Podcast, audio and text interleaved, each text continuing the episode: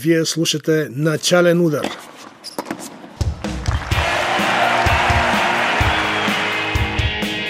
Най-интересното от света на тениса с мен Любомир Тодоров.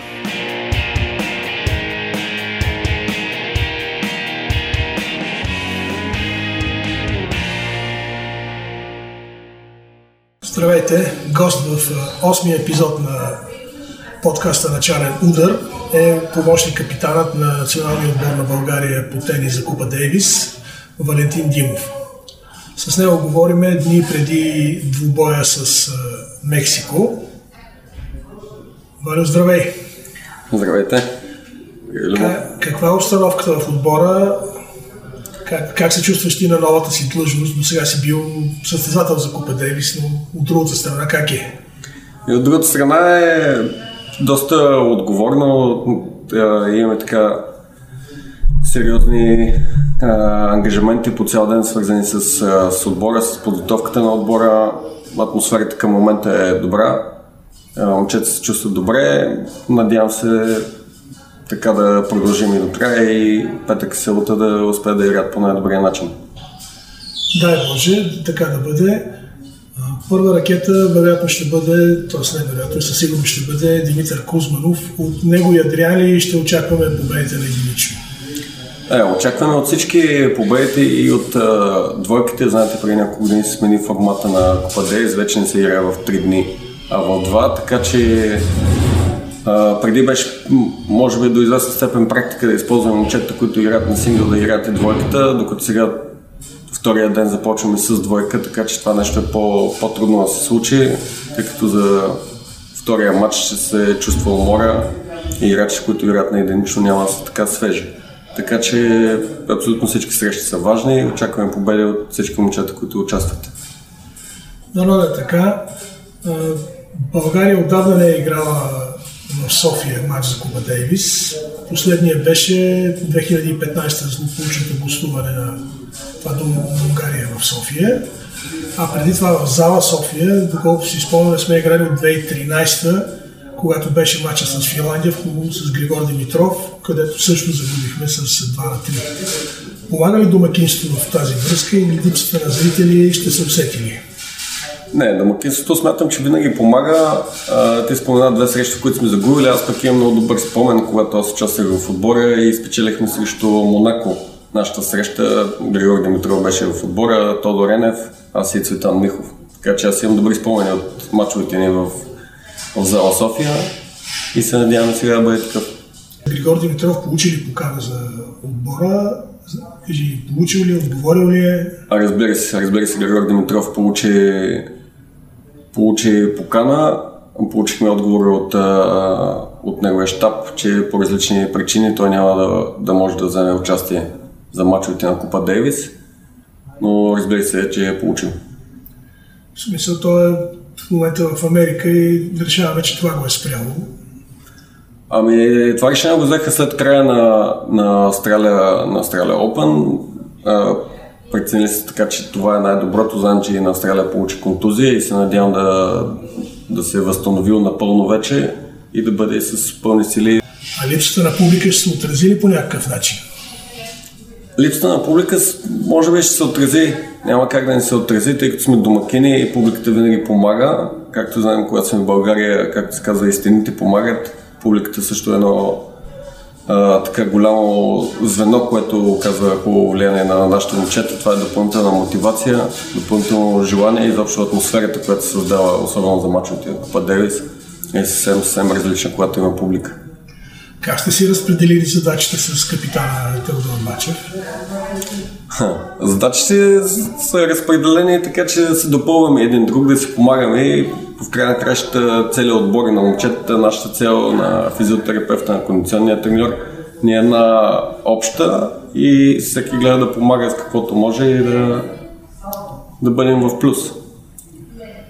Ти си треньор и на първата ни ракета, Димитър Кузманов. Как оценяваш представянето му през този сезон? Готов ли е за двубойите?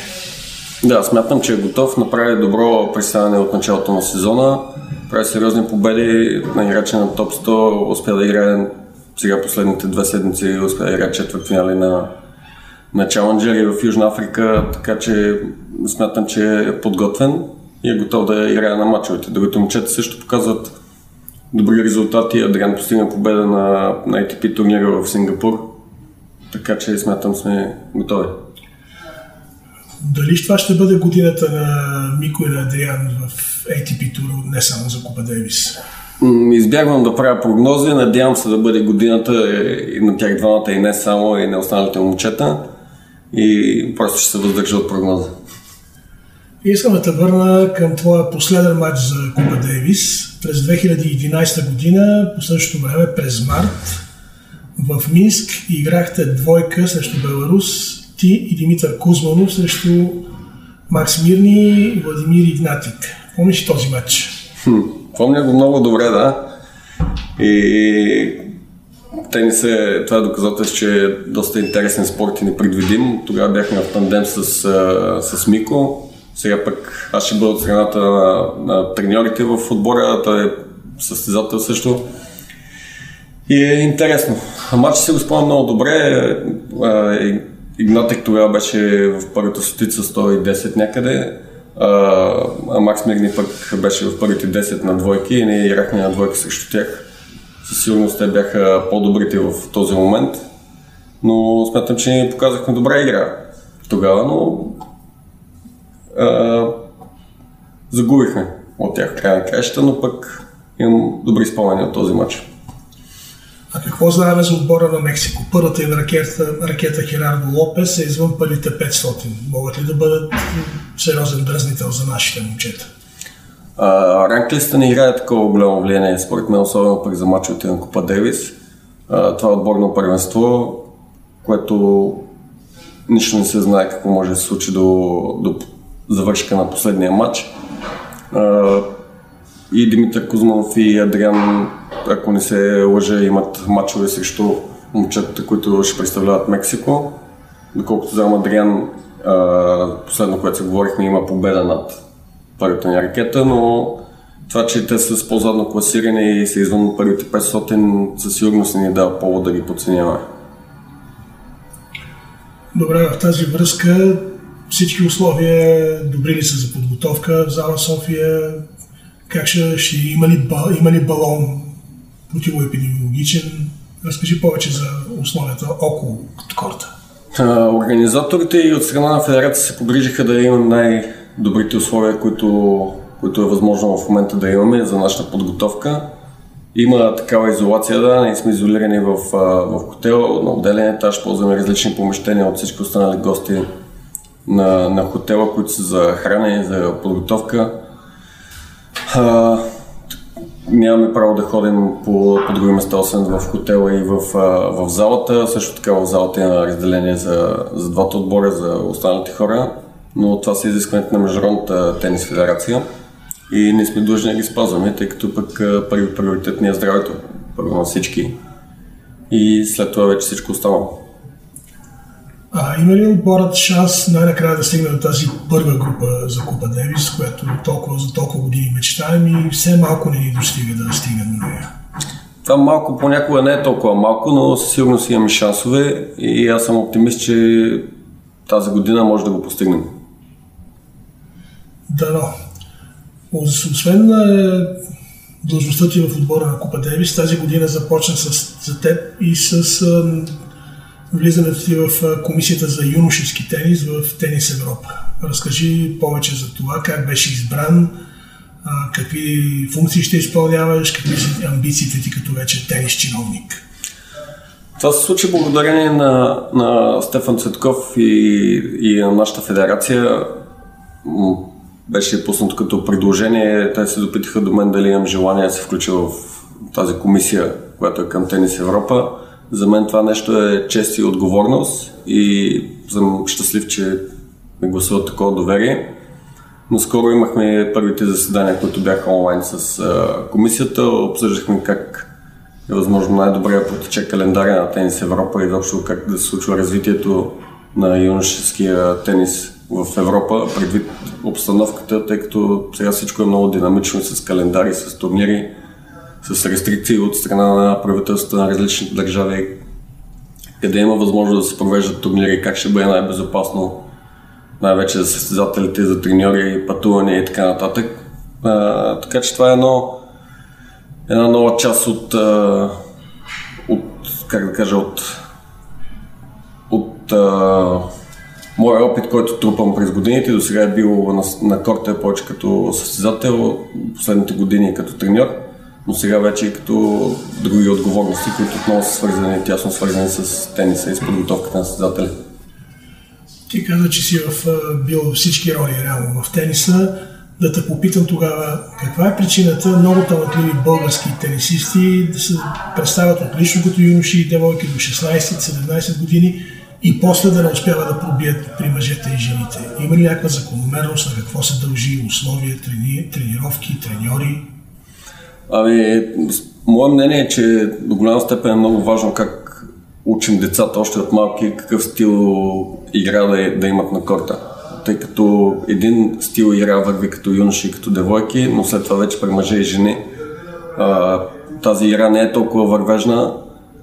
А, по-агресивният тенис, който се налага последните години е доста по-печеливш и смятам, че този скок между юношески и мъжки тенис е основно, основна част, върху която и управата на федерацията работи последните години и различни програми, които се създадоха да подпомагат юношите и девойките, са точно насочени в, в този аспект. Така че нашите юноши и девойки, които се представят на доста високо ниво, като по-малки, да успеят да, да постигнат това нещо и при мъже и жени. ITF също направи някои нововведения за по-лесно преминаване от юношите при мъжете дали ще дадат резултати Тенис Европа по същите стъпки ли върви или си има свой път? По-лесно, не знам дали по-лесно е точната дума, но наистина се правят опити, така че да се случва да е по-равнопоставено. Тенис Европа със сигурност върви по същите стъпки. Към момента са договорени дори с ITF за турнири до 18 години да, да бъдат предоставени лот както на топ 5, топ 10 играчи за участието в турнири, което това нещо се случва за първи път. ITF имаха такава договорка с ATP, но пък от uh, Тенис Европа към ITF нямаше такава договорка, от тази година вече е факт, така че ще бъдат подпомогнати по този начин юношите и двойки, които са до 14 и до 16 години, да участват в турнирите, които се организират от ITF до 18. Разкажи повече за твоята тренерска школа, Димов. Как възникна с колко, деца работиш, какви трудности имаш, успехи, похвали се. А, ще школа за тенис я мислим от доста време, тъй като ти знаеш, сме спортно семейство, от тенис семейство сме и моят брат Димитър Димов е тренер по тенис, баща ми е Иван Димов, той е доцент по тенис в Националната спортна академия Васил Левски. И това нещо го мислим от доста време, че може би е естественият ход на нещата, след като и тримата вече сме треньори да, да се съдействаме в това нещо и да успеем да придадем нашия опит като състезатели и като треньори и на подрастващите. И затова реших да започна така организация с тенис школата ни. Основните трудности, които срещнах тази година, миналата всъщност, бяха с а, ситуацията, която създаде покрай COVID-19 Имахме спиране на тениса за два месеца, след това много голяма част от хората пък се притесняват да, да се събират с, с повече хора, така с повече деца, да бъдат организирани в групи. И смятам, че това са основните трудности, но една интересна страница и доста така го правя с много желание, с много интерес и вътрешна потребност просто имам и смятам, че това е естествения начин на нещата и, и искам да го направя да се случи както, както се го имаме в главата, както сме го планирали и да се случи по най-добрия възможен начин за нашите условия. А с колко деца работите или различно с различното време? Различно е през различното време. В, през летния сезон проведахме и, и летни лагери, в които се включиха доста деца.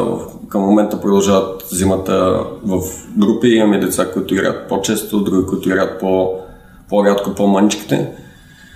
А, така че през различното време, което естествено и за нашия спорт, е с различен брой децата. Лятото са малко повече, зимата винаги се една идея по-малко. Дойде време и за класацията на начален удар за изминалата седмица. Най-доброто представане на български тенисист принадлежи на Адриан Андреев. 19-годишният софиянец оползотвори по чудесен начин получената wildcard за ATP 250 турнира в Сингапур. Андреев успя да спечели първата си победа срещу играч от топ 100 в официален матч.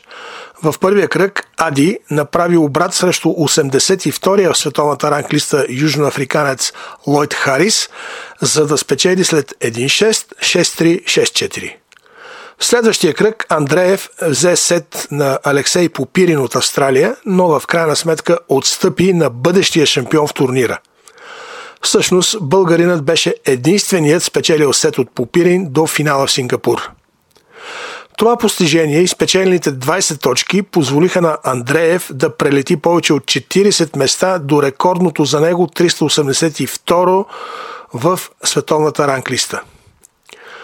Връх на седмицата е титлата на Давид Гофен от турнира в Монпелие. За симпатичния белгиец това беше първи трофей от 2017 година и общо пети в кариерата му. На финала във Франция 30-годишният Гофен се наложи над Роберто Балтиста Агут след 5-7, 6-4, 6-2. Изненадите с отрицателен знак за мен са две. Първата е ранното отпадане на световната номер едно при жените Ашли Барти на турнира в Аделаида. Австралийката загуби още в първия си матч от Даниел Колинс с 3-6-4-6. В последната година Барти е изиграла само 15 мача и продължава да е на върха в класацията, единствено благодарение на въведените промени в ранглистата, които й позволиха да не защитава точки. Втората изненада е свързана с Анди Мъри. Той загуби в първия кръг в Монпелие. Участващият с покана, бивш водач в класацията на ATP, отстъпи в два сета на Егор Герасимов – не ми е ясно защо британецът продължава да упорства да играе на почти 34 години с изкуствената си тазобедрена става, след като е очевидно, че страда и няма шанс да се върне на върха.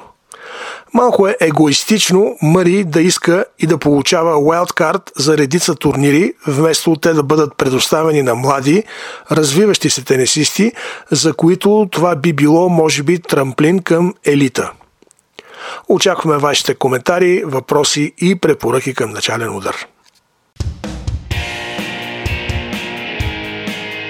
Това беше всичко от подкаста за тенис Начален удар. Можете да ни намерите на сайта на Българското национално радио bnr.bg или на BNR Подкаст в платформите SoundCloud или Spotify.